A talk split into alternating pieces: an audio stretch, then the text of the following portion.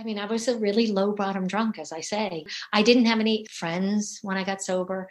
One of my family members was speaking to me. I didn't have a job. I had married this guy I'd only known for a couple of weeks. My life was in shambles. And then I get sober, and there's this whole other life out there. And it's really rich for the taking. I heard it through the grapevine. Welcome. It's the AA Grapevine Half Hour Variety Hour, featuring the collected voices of Alcoholics Anonymous. I'm Don, an alcoholic in Greensboro, North Carolina. Howdy, Don. Hey, everybody, I'm Sam, an alcoholic in Palm Springs, California. Hiya, Sam. What's happening? Did you ever see your alcoholism from the pain that you were causing other loved ones while you were drinking? Absolutely not. I mean, I I didn't hurt anybody. Are you kidding? That's what I said when my very first meeting. I came home and told my wife, I don't. They were talking about making amends. I don't know what this is about. I was always a happy drunk. and then you Wrong. found out differently. yes. And as I got sober, I began to see, you know, how much I really was affecting the others around me. And, you know, I remember one incident as a father when my son was two years old. Now, I still had, I got sober when he was 6 Mhm. but he was two years old and he had earaches all the time. And I was trying not to be an alcoholic, but it wasn't going very well. that didn't work. It's controlled drinking, and I was trying to control it every single day. But every single night, I had to start drinking, and I drank every night without fail. I could not wait till at four o'clock, five o'clock when I got off work. That's what I was doing at that time. Mhm. His earaches would come late at night, always. He had a real big problem with this, and he'd just starts screaming in pain, which meant that my wife would go take care of him and she would call me and send me to the 24 hour drugstore to pick up his pain medicine for him. And I would be drunk because I was always drunk at night. I remember one time when he started crying, and I was in my studio painting and drinking and drunk. And I thought, uh, no, I can't believe he's doing this to me. I'm going to have to go drive. I'm going to get arrested and I'm going to get to lose my license over this. And it, it was ugly. And my next thought was, what kind of person are you that this is the way you think when your son is crying in pain? Mm. It was painful to see in myself, but it was plain as day. I mean, and you know, I was going, I well, I've got to go get the pain medicine. I don't have a choice. I hope I don't get arrested. And I didn't. When I got sober, I was remember sharing that with my sponsor, and he said, hang on to that. Yeah. And the thing is, at the time, that wasn't enough to get you sober. No, it wasn't. It Yeah. wasn't. I, that's what's the dumbfounding thing about alcoholism is that I had to drink no matter the this precious boy that I loved so dearly. I, that wasn't enough to keep me from drinking. You know, I've got uh, Thanksgiving at my grandmother's house. I was hungover big time, waited and waited and waited till the last minute to go. And when I got there, I realized I can't do this. And I went inside and I kissed her on the cheek and said, Happy Thanksgiving. I got, I can't stay, and turned right around and left. You know, that was not an unusual occurrence for me to leave early, show up late, not be present while Mm. I was there Right. because it was either I was hungover or I was looking for the next drink. And then the other thing that popped into my head something really bad happening and it still wasn't enough. Mhm. My husband and I were both drinking, we were both drunks, and I had my hands around his neck Mm. This is a total blackout. The only way I know this is because he told me. But I woke up the next morning and there was a really painful thing going on with my back. And I asked him what had happened. I had my hands around his throat and he punched me in the stomach and I raked my back down the corner of the counter. And I could have killed this man mm-hmm. and not even known it and not knowing it was me. But that was not enough for me to stop drinking. So I definitely hurt people that I loved yes. in my drinking days, and it still wasn't enough to stop. Right. Thank goodness there's a solution. I mean, I did not want to go to AA, but when I went to AA, and I was whipped, I came to AA saying, Show me how to do this. I cannot do it anymore. I exhausted every avenue that I could think of besides AA. Oh, and, yeah. And so I was ready and it worked. And I'm so grateful I don't have to live like that anymore. Doing it someone else's way is the only way that has worked for me. Yeah. It's a better way to live. What's happening today? Today's guest is Vicky C. Sam, how can people send us a question for the old timer? Don, the easiest way to do that is just to pick up the phone and call 212 870 3418 and you record your message. That's 212 870 3418. Hi, everyone. I am Vicky C. I'm an alcoholic. I'm from Virginia Beach, Virginia, and my home group is Indian River 12 Step Study Group. Hey, Vicky, thank you so much for joining us. Thank you. I'm glad you're here, Vicky. When did you get sober? I got sober January 22nd, 1990. What was going on with you when you got sober that you decided that you needed to go to AA of all things? Yeah, can you imagine? Um, well, I actually was introduced to AA in uh, 1980 because the state of Maine took my child away from me mm. in 1980. And the judge said to me, if you want to have any visitation with your child, then you will get sober, and recommended a rehab for me in uh, Bowdoinham, Maine, a really small town. And so I wanted to see my child. So I went to rehab I were you thinking you had a problem, or were you thinking the judge was being very judgy? Oh, very judgy. Although I knew that I had a problem. I knew that I was an alcoholic. I didn't care that I was an alcoholic. I didn't want to get sober. I wanted really nothing to do with a sober life, but I wanted to see my daughter, and my only oh. option was to be sober. Uh, but you know, it's such an insidious disease that I didn't get sober then. Um, you know, I was in that 30 day rehab, I was going to AA meetings, but I didn't want to give up alcohol. Mm. I thought that I could fake it.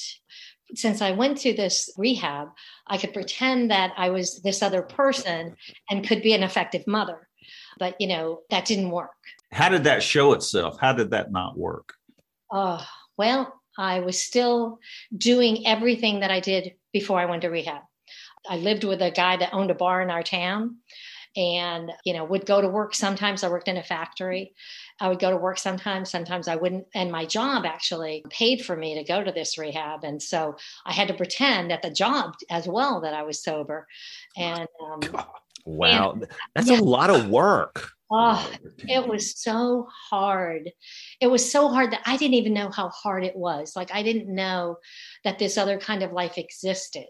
You know, the now, life. Now you were pretty young in all this too, weren't you? Yeah, well, I um I picked up my first drink at 10. I had three older brothers and I was one of six children and we always referred to ourselves as feral children. uh. We didn't really have any rules or you, you know, we kind of lived in the country and our parents didn't like children, even though they had six of us. And um, so I drank at 10 with two of my three older brothers. 10? At 10. And do you know, by, by 13, I was a runaway. By hmm. 14, mm. I was pregnant.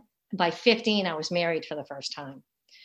And so, in all this craziness, you know, I had this child when I was 14. I was I was living on the streets when I got pregnant with her. She was five. I was 20 when uh, the state of Maine took her away from me But the insidious, insidiousness of the alcoholism was that I wanted to drink really more than I wanted to be a mother. You know, mm-hmm. truthfully, sadly, that was the case for me. You asked um, what was going on in my life when I turned 30, when I picked up my white chip. I, I really, nothing big had happened other than I I met this guy. I was in a small town in Bath, Maine, and there is a shipyard in that town. So I met this guy and he was in the Navy and he was nine years younger than me. And he was getting ready to come down to Virginia Beach the next month. He was getting transferred. I said, God, I'd love to go to Virginia Beach. What do you think of getting married? To my surprise, he said yes. So I should have known that he was, you know, he was as crazy as I was, or a lunatic, just like I was. Um, but it was that thing where, you know, if I leave, if I go somewhere else, uh, you know, maybe things will be better. Uh-huh. That geographical cure. That's it. Exactly. But there, wherever you go, you take yourself with you. Wherever you go, there you are. Right. And wherever you are, there you go. That's the truth. so I, I got down here in Virginia Beach and my daughter called me. She was 14 at the time. How old were you? I was 30. Did you have contact with her?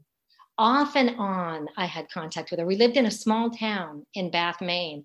So I saw her for the first few years, but my alcoholism got so bad that for several years, you know, we didn't see each other. We would bump into each other occasionally, you know, downtown or something like that. Mm-hmm. so she called me right after I had moved here and done this geographical cure. I thought that I needed to learn how to be a mother so I I called the United Way. I had no money. You know, my husband, who I didn't know, was like an E two or something. You know, in the in the military, and I wasn't working. I called the United Way. I went to this therapist, and wouldn't you know it, she says to me, "I'll work with you if you go down here." There's a meeting tonight at 5:30 and you pick up a white chip because I really think your problem is alcoholism. And I was like, ah, you know, I couldn't hide it from her. And I thought I could. And what I learned was in order to be a mother, I had to get sober. You know, just in order to be an active member of any society, I, this society, I had to get sober. So to be able to get out of myself, I had to get sober to be able to care for someone else. Yeah. The, uh, the the oxygen masks dropping from over the airplane seats. I mean, it really is that thing. You got to put your mask on first before you can be of any help to anyone else yeah. we got to take care of ourselves first we got to get our lives in order before we can show up for anyone else yep so I um, I picked up a white chip that day and I started talking at meetings and this woman said to me, you know, like three meetings in, she goes, "Shut your mouth." And do you have a sponsor? And I said, wow. I said no, yeah. And she goes, okay, well, I'm going to be your sponsor. And that was terrific. It was terrific because I was just glom myself onto her and I would do anything mm-hmm. she she really wanted me to do. And then for the first time, well, ever, why did that change for you that you were willing to do that and willing to accept this person saying, quit talking, listen in the meetings? This is somebody telling you what to do. What mm-hmm. changed inside of you that made you willing to do it? Because you said you just went because this person said, go to a meeting or I won't work with you. Yeah, that is such an interesting question. I think it must have been, it might sound corny, but my higher power doing for me what I couldn't do for myself. Because seriously, until that time, uh, you know, my life was always chaotic. It was chaotic from the day I was born. But certainly after I picked up that drink, it got worse. I don't know. I don't know. But what I do know is that when I walked into that meeting that day, I had a sense of belonging, which I had never felt before. And I think it was because that seed was planted when I was in rehab all those years ago. You know, the meetings that I went to for several months afterward, I just felt at home like I had never felt before. When I rem- I clearly remember when the person read how it works, that feeling of like being part of a fellowship. I had never been to a church. I had never belonged to any clubs. I, you know, I was an eighth grade dropout in high school, so I never went to any proms or anything like that. But I felt like I belonged. I think for the first time, really, in my life. Oh wow! I, you know, I really, it's not silly at all. That is exactly what uh, my experience of a higher power was at the beginning. which was simply this feeling came over me that I'm going to be okay and I can trust this. I can, and where's that coming from? I didn't do any do it. Mm-hmm. that sense of connection, you know, it, it continues to grow throughout my experience in Alcoholics Anonymous. I was such a lone wolf, is what I thought. Until I got me drunk enough mm-hmm. and I was alone. And then I was looking for people. So what it was was all this barrier of of the walls I had up around me and fear of connecting with people. And mm-hmm. when alcohol would drop that, then you know I would have whatever connection was available there. But what I have found in these rooms is true connection. Yes, exactly. I mean, I know um, listening to people in the rooms when I first got sober, I remember thinking, I want what they have. You know, my sponsor reiterated over and over, well, then you have to do what we did to get it. Mm-hmm. It doesn't just come by osmosis. It's it's hard work, you know. So and so what's something that you did mm. at, at, the very beginning there with the sponsor and you're connected to AA for the first time and you're staying sober? Mm-hmm. Yeah. What was something that you did that seemed like they were asking you to do that seemed crazy, but you did it anyway and found on the other side it wasn't crazy at all? Uh, well, one thing was being willing to listen without debating. Like I was just, I was a very, very argumentative person. My sponsor used to say, you have to resign from the debating society. Even though I wanted what the people in AA had, I still would say, yeah, but you know, I was a low bottom drunk. That was my, you know, that's what I always said, you know, well, that person has a college education or even a high school education or whatever it was. I had to learn how to stop comparing myself out and instead looking at the things that I had in common with these individuals because I had always felt like an outsider. And it would have been easy for me to start feeling like an outsider in AA because I had never, like I said, never been to a church or I'd never, you know, sought any any religious affiliation or any higher power or anything like that. And so I started doing that. Like I considered myself a diehard atheist. If you had my life, you'd be an atheist too, you know, or you'd be an alcoholic too, or insert any, you know, um, mm-hmm. there. I just became willing to sit and be still and learn how to meditate. And that to me was huge because it was for the first time i'm not trying to control myself or the outcome of something or and i was just willing to listen you know i was willing to tell my sponsor about something that i was feeling like i needed to have a job because i had already left this guy that i had married you know within a few months and i didn't have a place to live and I was going to be homeless again. And here I am sober. You know, it's like, oh, same old, same old. And my sponsor said, huh, how about if you have a little bit of faith that this is going to work out? And I'm like, yeah, but you, I don't have a job. I don't have a place to live. How about you have a little bit of faith? I had a little bit of faith. And you know what happened? I met this girl at, at a party. She was in Al Anon and she had an open room to rent. So I said, okay. So I, I start renting this room from her. I get a job in human resources at a local bank. Now, I'm a person who swears like a sailor. I do not know proper grammar. I didn't know that you had to wear a slip under a skirt. I didn't know anything about working in a professional environment. I'd either been a, you know, I'd been a drug dealer or I'd worked in a factory or a bar. Mm-hmm. mm-hmm. So it worked out. I got this job. I got this room. I started having a relationship with that daughter. I started financially supporting her. But she did, she ended up cutting all contact with me. Mm. It's it's been um, difficult in that she's using now like I used to use. Mm. And so we haven't seen each other in several years. Um, but I do have a fantastic relationship with her two sons, who are my grandsons. We're actually putting one of my grandsons through college, and um, the other one we have a terrific relationship with as well, my husband and I. It's hard to watch someone else go through what I went through. Yes. Yes. So how are you doing with that? How do you deal with it? Well, the the thing is I'm so grateful for the 12 steps and working working those steps in my life because, you know, I've done the steps many, many times, um, one through 12 um, throughout the years. And you didn't uh, do it just once and were completed and graduated. I, I, didn't find that worked for me. it, work. it, it was kind of it was kind of like those those, um, character defects just resurfaced. Um, not as bad, you know. Certainly, I know that the the promises have come through in every aspect of my life. But how I deal with it is by a supporting her her sons. She has no relationship with her sons. She kicked both of them out when they were teenagers. I sponsor a woman who is a mother and I worked through it personally through the, the 12 steps. When I did fourth and fifth step the first time, I did go through, and my daughter certainly was on my eight step list, and I made a nine step amends to her. She and I went to counseling together as well. And I feel as though I did certainly make amends for the wrongs that I did to her, but that doesn't take those wrongs away. You know, I don't still have that debilitating shame around it because mm. uh, it is shameful, um, especially I think for women when you have lost custody of your children or your yes. child. Um, you know, society does have a shame about that. But I mm. remember raising my hand at a meeting and saying, "Is are there any other women in, in AA who have lost the custody of their children?" And and I had to do that because I was so riddled with guilt and I was sober, so I was really feeling it. And uh-huh.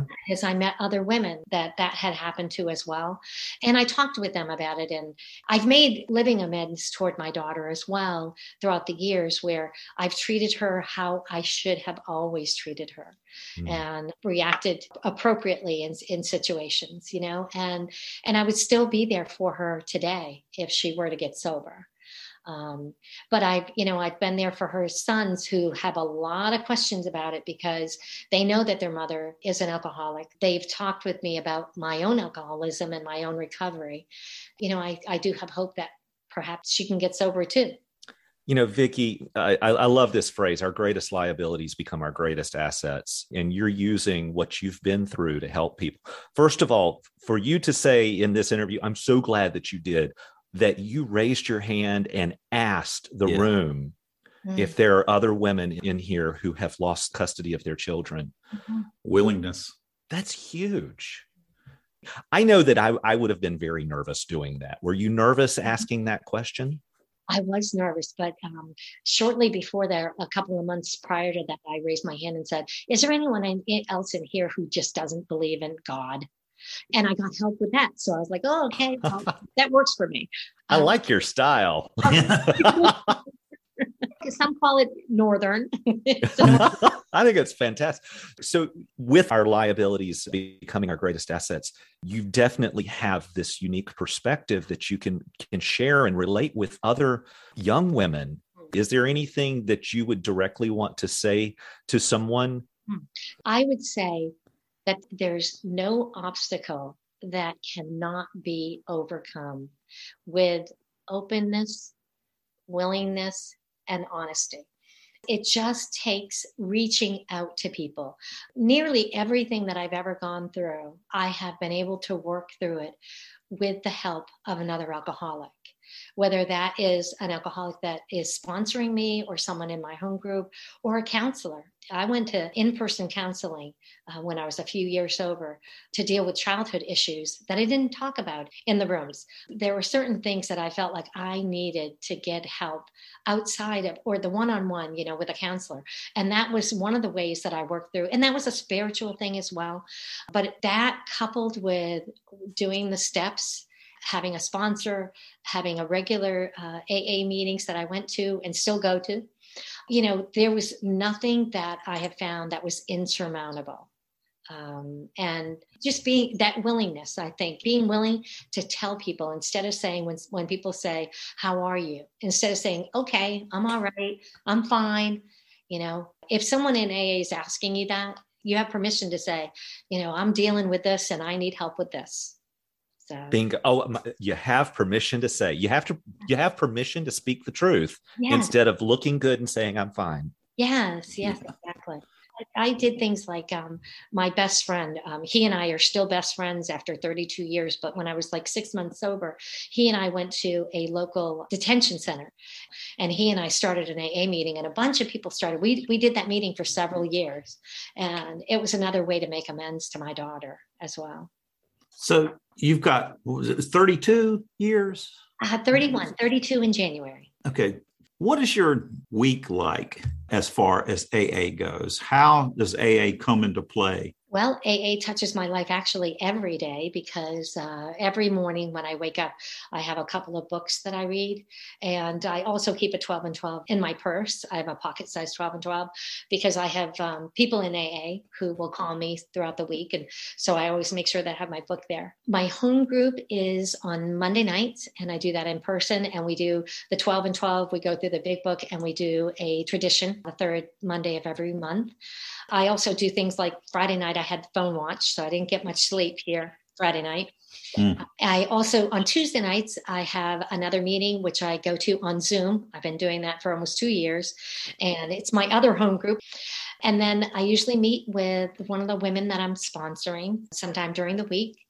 I talk with people on the phone, um, and then I will go to another meeting throughout the week. Uh, since I'm retired, which uh, the promises came true for me, and so I was able to retire earlier than normal. And, Goodness gracious, isn't that a miracle? Well, you know, I've, I've had a um, largely successful relationship and marriage for 27 years too. Mm. And that was, uh, you know, I was four years sober when uh, Michael and I started dating. So that helped as well. Um, mm. But because I'm retired, I can go to a daytime meeting or an evening meeting or a Zoom meeting. So I feel like the life I have today, I owe to AA. So I owe it to give back to AA as well. Isn't that a little too much AA? No, your your life is just it's it's your life is shot through with AA in the right way. I love that. It's fantastic. I mean, it's just to go through my life and recovery is a part of it. Yes. You know, it's just that simple. Well, I tell you, you know, I can be a little bit hard headed, as I said. And one time there was a few month period where I didn't make AA a priority like I have always, except for this one short period of time. And I'm telling you, I mean, my life didn't go to pot, but my head did.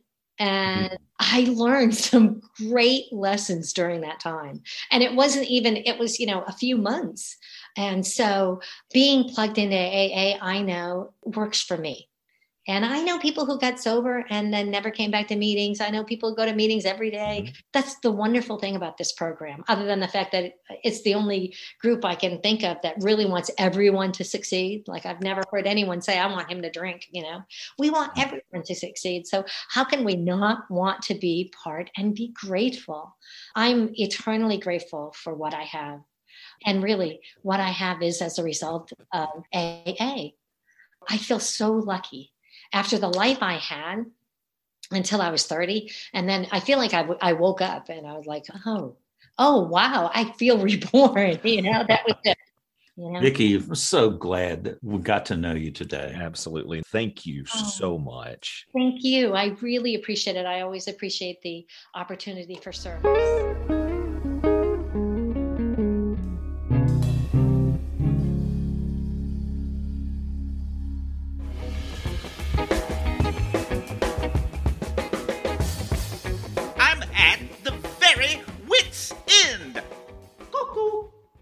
Now, if we're going to work together, you need to be perfectly honest. Tell me about your life. Well, I'm engaged in a major double custody battle. How's that? Well, my wife doesn't want me, and my mother won't take me back.